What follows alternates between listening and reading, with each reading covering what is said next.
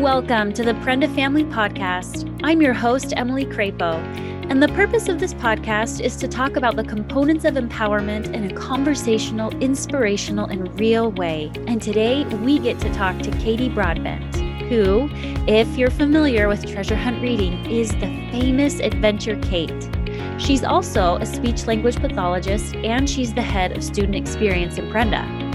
She's also a mother of four really cute kids, so she knows what she's talking about. Kaity, we're so glad to have you on today, and we're especially excited to learn from you about literacy. So, to start our conversation tonight, tell us how your interest in literacy began. Thanks, I'm really excited to be here.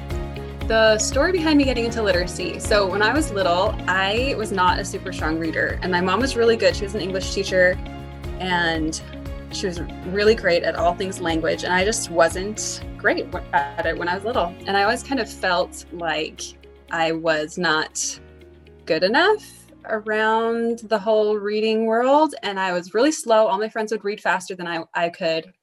And I just didn't love it. And everyone else around me seemed to be getting it. And I just didn't feel that way.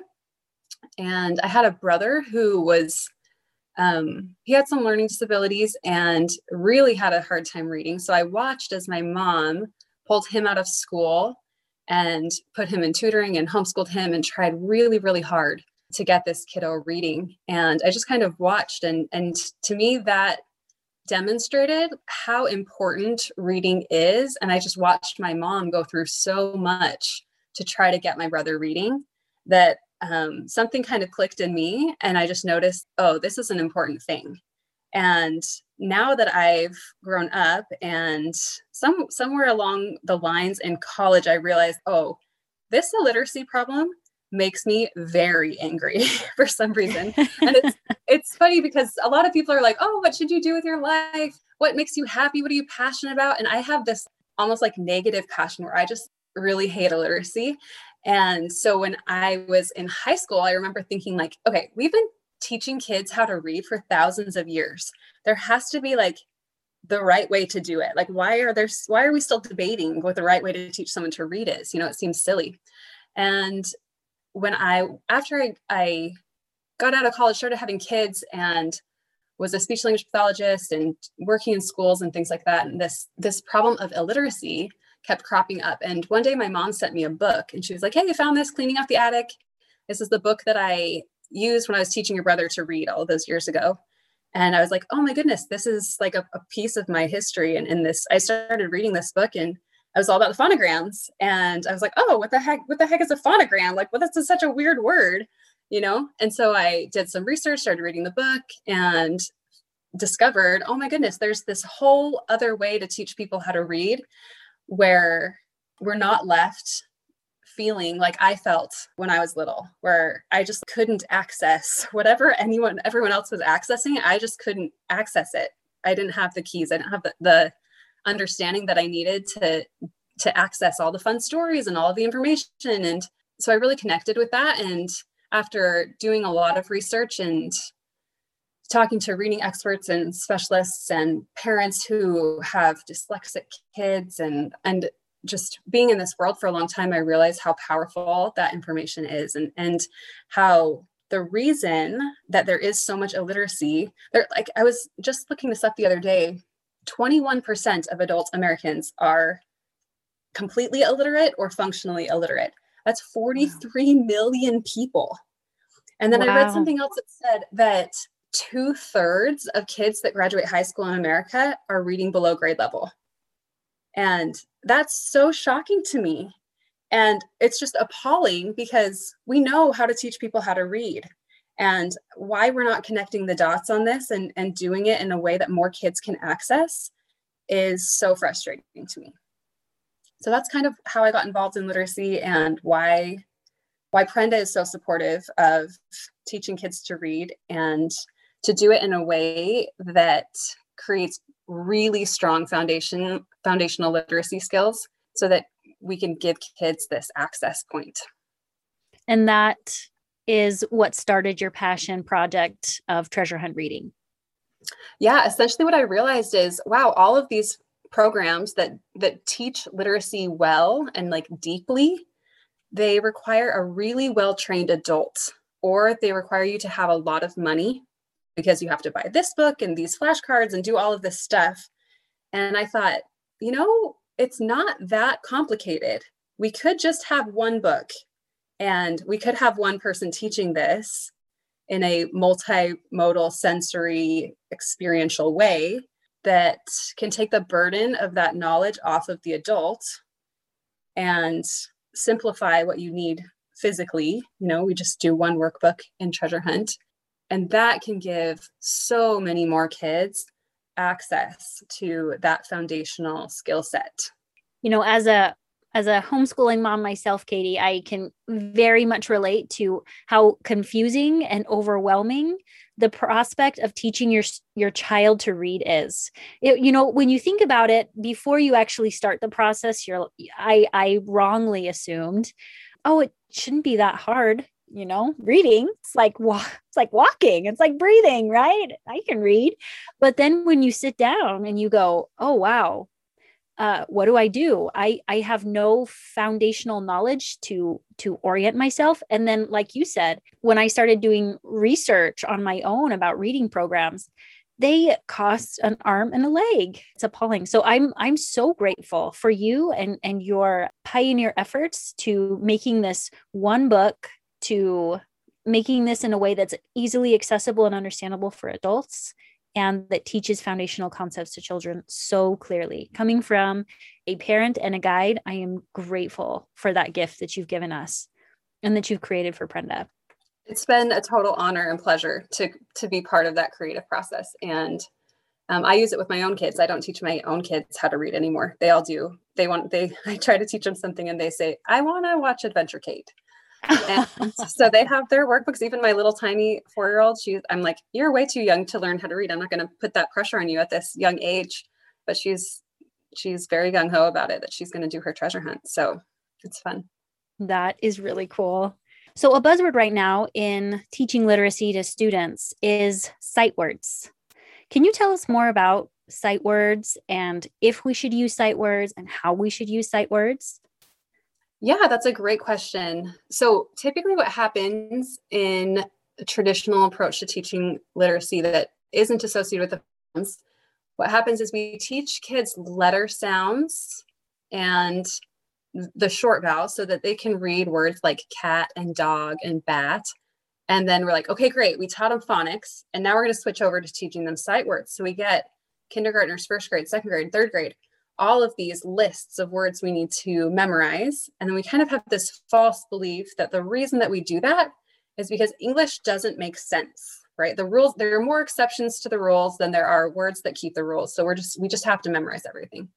When really this is not true of the English language. The English language is way more decodable or logical than it is made of exceptions. This is kind of a false belief that we have, mostly because we just weren't, us as adults now in, in our generation, we weren't taught a deeper way to learn how to read. We were taught sight words mostly. So we don't know that there's a different way. And it seems normal and logical to us to just have to memorize a bunch of words. Essentially, what the phonograms do is instead of me, imagine I have a bunch of Legos and I have a, a a Lego boat and a Lego car. And I'm asking you to hold things as I hand them to you. So I'm just going to hand you a Lego boat, hand you a Lego plane, a, le- a Lego tree, a Lego car, any like just of all of this Lego stuff. And soon you're holding so many things. You're like, well, I, I can't hold all of this anymore. Right. And then you start dropping things. And this is equivalent to asking a child to hold too much in their memory when really we could take all of those Legos apart. And there would be a lot of Legos, but there would be a very finite number of Legos, and you could build any of those things as you needed them. And that would be a much more efficient, effective way for you to get the Lego boat and get the Lego car, right? You could build it yourself as you go. And that's kind of what phonograms are. Instead of taking a whole word approach where we just look at the whole words all together instead of their letters and sounds, like we do when we are memorizing sight words, we're teaching kids the component parts. So then, as they get into the higher reading levels, they can decode or sound out any word that they meet. They don't have to have someone come in and say, oh, that's this word. Here it is on a flashcard. You need to memorize it for every single word in the English language. And that's why we have such low literacy levels in Americas because we're dependent on sight words. We've never really finished learning how to read and developing the skill of decoding words that are maybe a more complicated than cat and dog and dad so that's kind of the landscape of why we have this illiteracy epidemic, really. And the solution to it is teaching the real rules of English and teaching the phonograms. So we have true deep literacy. We start to see this problem in third or fourth grade. So perhaps some of our listeners have gone through this with their kids where their, their kids were great readers until about third or fourth grade and then they started having all these problems and the reason that that happens is that in about third or fourth grade we stop learning how to read and we start reading to learn, which means that everyone assumes that you've got the basics of literacy down and now you can use that literacy to learn math to learn science to learn history. As you go into these other subjects you see words that you've never even heard before and you have to sound them out and figure out what they mean. And if you don't have strong decoding skills you suddenly can't access this higher level of literacy and the phonograms and the rules are the key to that higher level of literacy that we are missing in our country. This sounds like it goes right along with our Prenda model of filling the gaps and mastery based learning. You know, we're going to we're going to master the phonograms, so we're going to fill all of our gaps to then prepare this great foundation for our students to succeed in future grades. Exactly. You have to do the hard, deep work first, and then you get the deeper reward later. I love that. Getting your roots really deep, our students' roots really deep. So exactly. great, Kaity.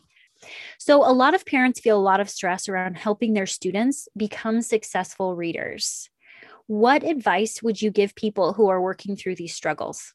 Yeah, there is a lot of stress wrapped up in this. And I think that's because as adults and as parents, we realize realize that this like the foundational skill that you use to learn all the other foundational skills.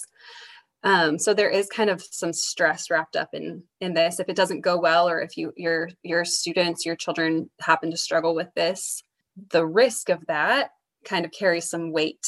And so i guess my advice would just be to take a deep breath and realize that it's going to be okay and there are resources and help out there. And also that your job isn't to just get your kids to sound words out right. There's a bit of reframing we can do around what your job as a parent is to help your student become ready to read and to want that. And we feel so much stress around this topic that we kind of go into like, you have to, and you just this like force of this this is the way it has to work and, and you have to be on schedule and you have to be compared to these other kids. And if you're not doing this you're behind. And we just bring all of that with us. When really none of that's necessary or helpful. So if we just take a deep breath and, and remember to see our kids as individuals who don't need to compete against their peers. They don't need to be on someone's arbitrary schedule everyone is on their own developmental sequence and everyone deserves to be unconditionally loved and wrapped up regardless of their ability to read or not. So separate their ability to read from their value to you and and um, how much praise and how proud you are of them. Don't allow a, a reading struggle to negatively affect your relationship or, or your perception of your child because they're they're going to feel that and it's interesting. I talk to a lot of parents who say, like, oh, I could never teach my own children. Like, my children won't learn from me. They learn better from other people. And through all of the work that we've done um, in building Prenda and, and the, the research behind how we've built Prenda, a lot of it lies this idea of attachment and psychological safety. So students look to their parents for this unconditional love and acceptance, right? So when you're teaching something and the child's trying to get something right, there's a potential there for them to get it wrong. And then they receive correction from you instead of un- unconditional love. So it hurts them less to receive correction for someone from someone that they're not looking to for unconditional love. And that's why we have kind of this pattern that repeats a lot, especially in the homeschooling world, where parents feel like my, my kids don't learn from me. So if we can restore those connections and and be very adamant and clear with kids that their performance about their education has nothing to do with how much we love them, right? And separate that, be really clear. That's super helpful and very healthy. And maybe we'll talk later about some tips and tricks you can do while you're reading to kind of take that stress and that pressure off. But I think just that reframing of my job isn't just to get them to decode. Really, what your job is, is to help your students fall in love with stories. If you can do that, you are setting them up to be great readers. So essentially, what happens, and I'm going to tell a little story if that's okay, Emily, from um, a good friend and mentor of mine, Marlene Peterson. She's a wonderful educational advocate that I've learned a lot from. And she tells this beautiful story about learning how to read. She equates it to chocolate cake. So if a child came to you and they said, I'm hungry, I want a snack or I want a treat, you would not set out a cup of flour and a teaspoon of vinegar and a tablespoon of salt and some baker's chocolate and ask them to enjoy that, right? That would be silly we, no one would have a good experience eating all of that stuff plain, right? You would that child's not going to come back to that table essentially. So if we take all of those ingredients and mix them up and bake them into a chocolate cake and then invite this, the the child to that table, they're going to love that and they're going to come back to that table again and again and again. And once they're really into that chocolate cake, you can say, you know what? maybe you could learn how to bake this cake and I can show you all of the different parts and the ingredients in the recipe. Would you would you be interested in that? And you can offer and invite them to that. And they might say, "Yes, that's amazing." And they might say, "No, I'm not ready for that yet." And you'll say, "Great, like let's enjoy some more cake." Right? So that's kind of how the components of learning to read are. We start teaching our kids to read by teaching them letter sounds and teaching them to write when they're very very little because we feel this pressure, right? to make sure that they're competing against their their peers well and that they're not behind when really we need to just take a deep breath and think what is an amazing story? Stories are the chocolate cake of reading right? There we take all of the the sounds and the words and the vocabulary that we would typically put on flashcards broken up into pieces like the ingredients of the cake and we put them all together into a story. And we give that that daily story that the daily daily read aloud the constant that constant exposure to wonderful and wonderful story and then soon enough the child's like oh i want to read my own stories and i want this action can you teach me and now know that the student has had enough cake and they're ready to move on to and that story to me helps me reframe and like de-stress a little bit where it's like oh like my student's not ready to swallow this vinegar of learning about adjectives today. Like, that's okay. We'll shift and chocolate cake and we'll write a poem and we'll learn about adjectives in this more delightful way. So that kind of reframing really helps. That sounds like that example of giving them flour and baking soda and vinegar and baker's chocolate sounds like something I did with my kids once, uh, teaching them their the the five the different tastes. You have bitter, you have sour, you have salty, and uh, you know it's not something that they ever ask for again. My kids have after tasting baking soda are just like you know I'm good. I don't yeah. need to taste any of that table, huh? And then you have to force them and bribe them and say, okay, if you come and, and do take this vinegar, I'll give you a sticker. Or if you don't do this, then you're not going to get to go out to that side to play. Right. You kind of get into these like bartering games with your kids because they don't want to do the things that are yucky to them, right? Which is totally understandable, right? So our job as parents is just to make this delightful. So there are a few other things you can do here that really drive home the idea that reading is super valuable to your kids so the first is to set a really good example of reading. When they sneak downstairs and they're supposed to be in their bed, if they see you reading, they're going to think in their brains, oh, when mom or dad has free time, they read books. When I'm an adult, the thing that makes you big is reading books. And you can do that point home is point out when you're doing something that only you can do because you're an adult or because you're big point out that the reason you get to do that thing is because you can read. Like driving is a great example. We couldn't drive the car unless mom or dad had a license.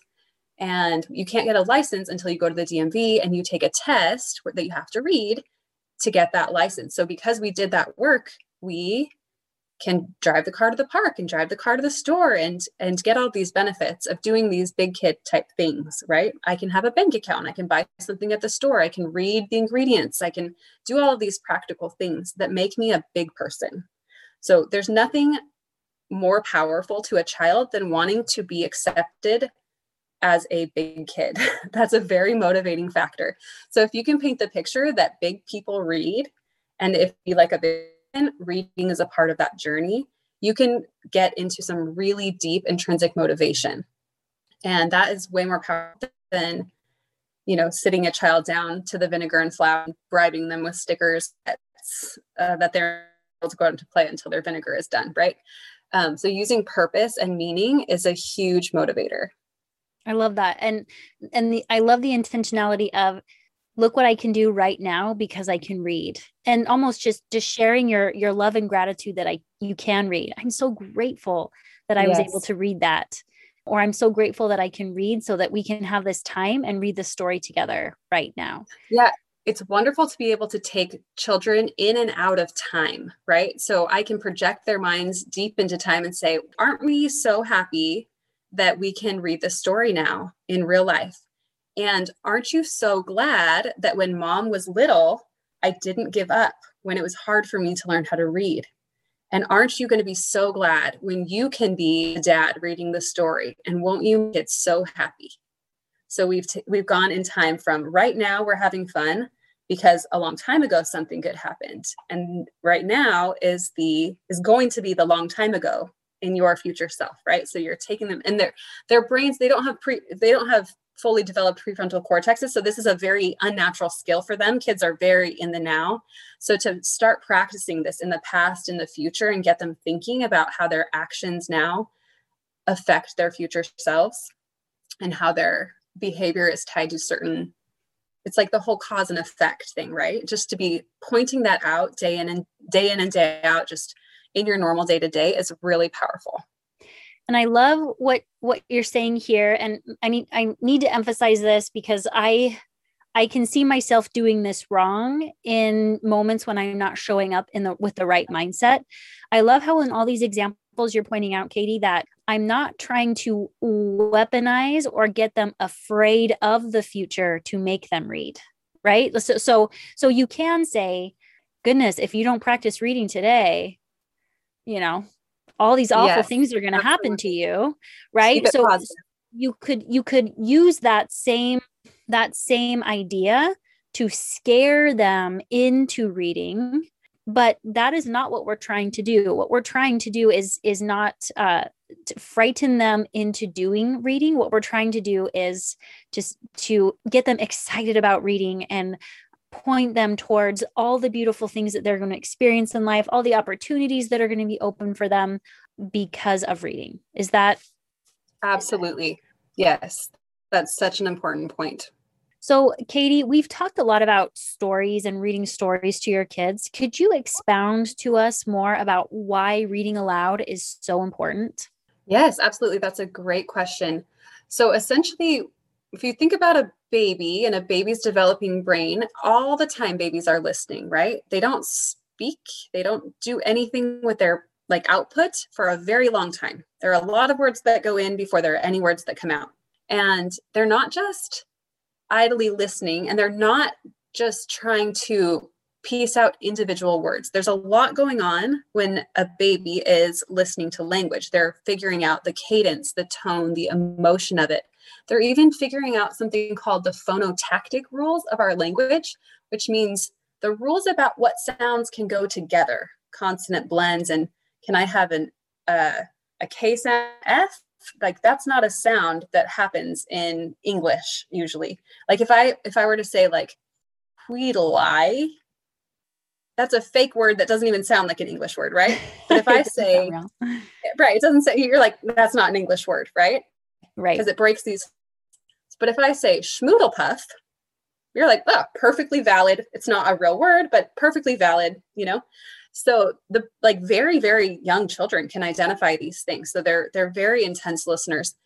And as kids go through their next phase of development when they're two, three, four, five, when they're getting ready to learn how to read, preparing their brains to, to read, we talk to them a lot, right? But the average adult, as you're just kind of chatting, you you say about 130 words per minute, which is decent. It's great.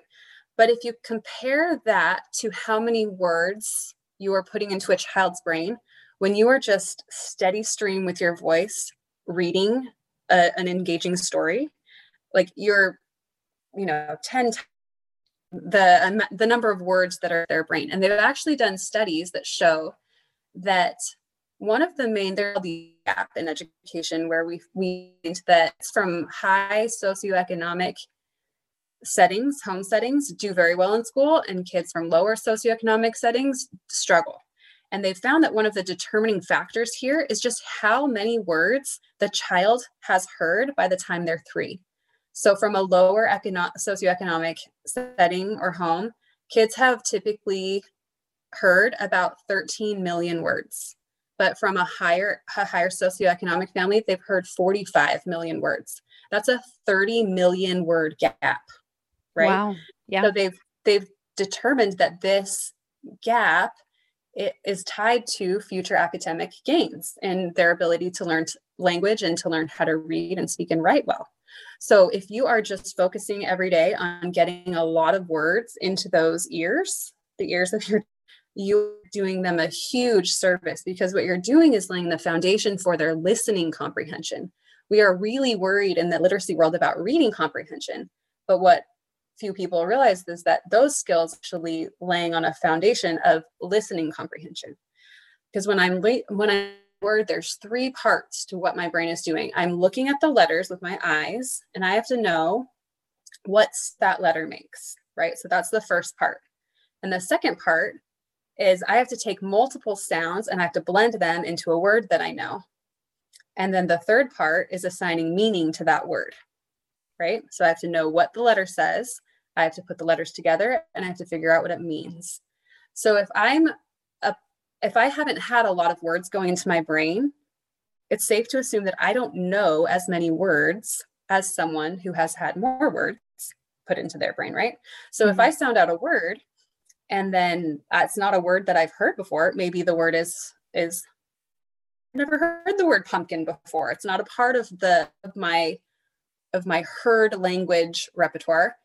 Um, if I sound it out, I can't assign meaning to it right? I need an adult to say, like, oh, a pumpkin is, and then define the word for me, right?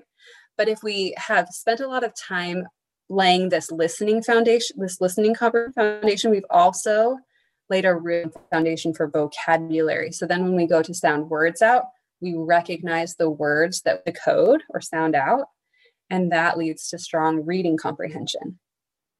And there's all sorts of great things that happen in a developing brain when we hear language. And those are just a few of them.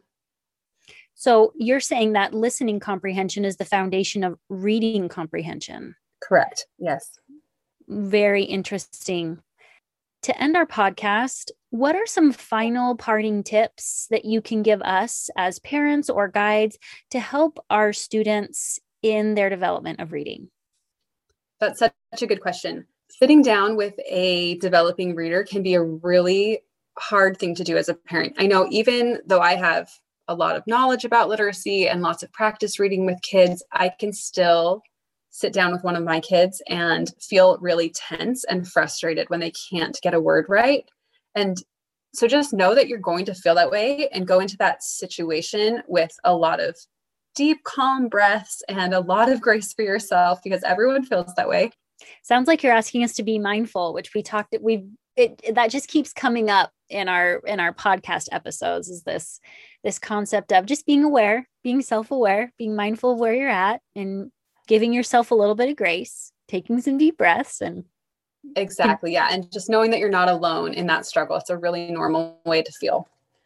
So some tips going into that situation. I find that it's really helpful to when you're when you have a big person finger and you're pointing to small text it's kind of hard for kids to see what what letter you're actually pointing to.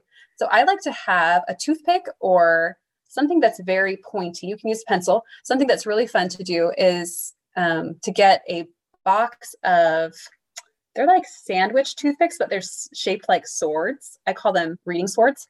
And you give the child a reading sword, and there's a, po- a pokey tip that points exactly to where they're supposed to be tracking with their eyes. And it just kind of gives this like fun adventure to this process and it gives them something to focus on and helps there be clarity in where they are which they're not only learning how to read but their eye muscles are learning how to track and stay focused on something small. So they're kind of climbing multiple mountains there and that's something that can really help them. So that would be one tip. And then some kids get really frustrated when you interrupt them. You don't give them enough time to get the word out because we kind of feel this need to help a lot. So, what I like to do is take a, little marker and I draw a little circle on my hand. And this is the help button. So, when the student or the child wants help, they push the help button. And if they don't push the help button, I keep my mouth closed and I will just let them struggle as long as they are focused. But as soon as they push that help button, I I give them the help that they need. And another two things really with um, giving help. So we don't want to let kids struggle too much if it's a word where we know they haven't learned that rule or you know they're in journey two in treasure hunt and it, we know it's like a journey three sound team or they're just not they don't have what they need. You can just tell them those words. There's no point in making them struggle through something that they have not learned yet.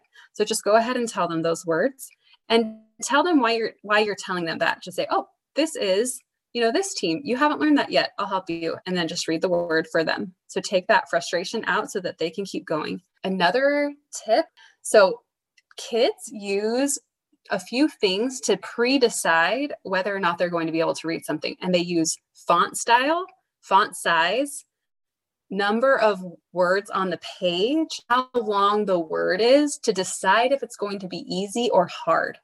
And this is one of my favorite things, this limiting belief to just completely destroy from the beginning. And you can see this in Treasure Hunt. There are lots of longer words that are actually completely decodable if you just know the journey one sounds. So, like consonants and short vowels. And so, I love to show them really long words that are all totally decodable and to, to prove to them that they have the skills to read long words. As you do that, they, they see a long word and they don't immediately approach that word with like fear, like I probably am going to fail. They're like, oh, long words. I'm not afraid of long words, and we'll use that phrase. I'm not. I'm not afraid of long words, and then you can you can put things in different fonts and and make very easy words small, so they learn. Oh, like small words don't mean hard, you know. So you can kind of break down these limiting beliefs. And something that's really fun to do you know, there's some books that are made for kids, and it's really obvious that they're made for kids that are learning how to read. They're called leveled readers or easy readers. But then we have books that are read aloud books that adults read to kids. They're stories for kids, but the kids know that they are more complicated to read. So, what I love to do when we're doing our read aloud is I'll quickly scan a page and I'll take a highlighter, or a pencil, and I will highlight all of the words on that page that I know my reader is capable of reading. And as we read, I'll take the reading sword or just my finger and I'll track where I'm reading. And then when we get to a highlighted word, they know that that's their word to read. And so you're breaking down this idea that just because it's in, it's not in a leveled reader, that they can't do it, right? So I'll have them do some reading in that book and help me read that that book, access the story that they're really interested in accessing and then I'll look at them and I'll say, Oh my goodness, look at what you're doing. This is amazing. You are a super strong reader. And help them see that the idea that this that they can only read easy things is really not helpful and it's not true either that they are perfectly capable of reading very difficult things and things that are long or things that are small or where there's lots of words on a page so breaking down those limiting beliefs is another great tip and I think that just takes us full circle to what you shared with us at the beginning of the podcast, which is just purposely drawing their attention to uh, what you're doing at the moment and and what they're doing at the moment and energizing that greatness within them which is a skill we we teach in prenda is you're doing this right now notice it because you're great and you're succeeding Yeah, half the battle with reading is that that limiting self-perception that I'm probably going to make a mistake. And just totally just taking that off the table and knowing um, that there are going to be mistakes. I like to tell kids that in order to learn how to read, you're going to have to make a million mistakes. So every time they make a mistake, that's a forward step on their journey. And I'll even draw them a little picture like here's you, and here's learning how to read like a like a an adult. And every time you make a mistake, it's you're getting closer to this. So because they're they're going to feel like oh I'm bad and I'm I'm not succeeding. But if you reframe that for them as a forward step, then that's really helpful to them because then they're just collecting mistakes and this uh, self perception that they're a struggling reader, that they're bad at reading, whatever, is totally gone now. It's like, oh, like this is the the normal journey of learning how to read is making these mistakes. And I'm doing a great job making mistakes. I must be doing a great job learning to read. I'm a good reader. And you just always want to circle back to that self belief that they're a strong reader. One of my favorite tips for kids who are especially struggling readers is called choral reading. And this is pretty much the bullet for helping kids move from sounding out like chunky words into getting kids to read fluently. So, what you're going to do is you're just going to sit down next to them and you're going to track the words and you're both going to read out loud. They're going to be decoding as slow as they need to go. And you're just going to say those words slowly along with them. And they're this this helps their brains notice the patterns and then you're immediately giving them the answer to the word. And that this helps build pattern recognition in their brain. And so it kind of takes away some stress of i don't know this word and i have to produce all these sounds myself to helping them read along with you. And if you combine that with strong decoding skills you will get nine times out of 10 a fluent reader eventually. It takes a little bit of time, but that's a great trick. Another thing you can do to build fluency is to have students read a short passage once and then just go back and read that. And we, we call that reading again for fluency. So that's another good trick. Another interesting thing to be aware of is that there's something called reading endurance, which means that, I mean, your brain, when you're doing a new skill, you can equate this to like lifting weights. At first, when you're lifting weights, you know your muscles get tired really fast and you have to put those weights down and walk away. You can come back relatively quickly and lift more weights but you need breaks. And that's how the brain is with reading and especially your eye muscles. Everything in the developing reader gets tired really fast. So that's why whenever they see large like long passages they're going to be like oh like i don't want to read all of that because it's so much effort. That's that's pretty much the equivalent of you looking at tons of weights just being like oh this is going to be hard right but if you can just shorten that expectation to say, like, okay, it's reading time, we're going to read for five minutes. It's much more effective to read for five minutes, like three times a day, than to try to sit down and read for 15 or 20 minutes at once because your student just gets into this exhaustion mode and then they're not successful. And then they start having bad feelings about reading and about themselves. So if you keep things really short, that is super helpful. So many great tips and insights, Kaity. Thank you so much for coming on our podcast and sharing these gems of literacy with us today. We really appreciate it. It's been a pleasure to be here. Thanks so much. And that wraps up our episode for this week. Just as a reminder to all our listeners, the opinions and comments shared in this podcast are not the official opinions and comments of Prenda. The purpose of this podcast is to continue an ongoing conversation about education and empowerment. If you would like to continue this conversation with us in person, join our lunch and chat every Thursday at 12 p.m. Arizona time. Everyone is welcome. And if you can't make the lunch and chat, not a problem. You can reach out to us at familyguides at prenda.co to share with us what your thoughts are about the podcast or to suggest topics for future podcast episodes. We want this podcast to serve you. We look forward to hearing from you. See you next time.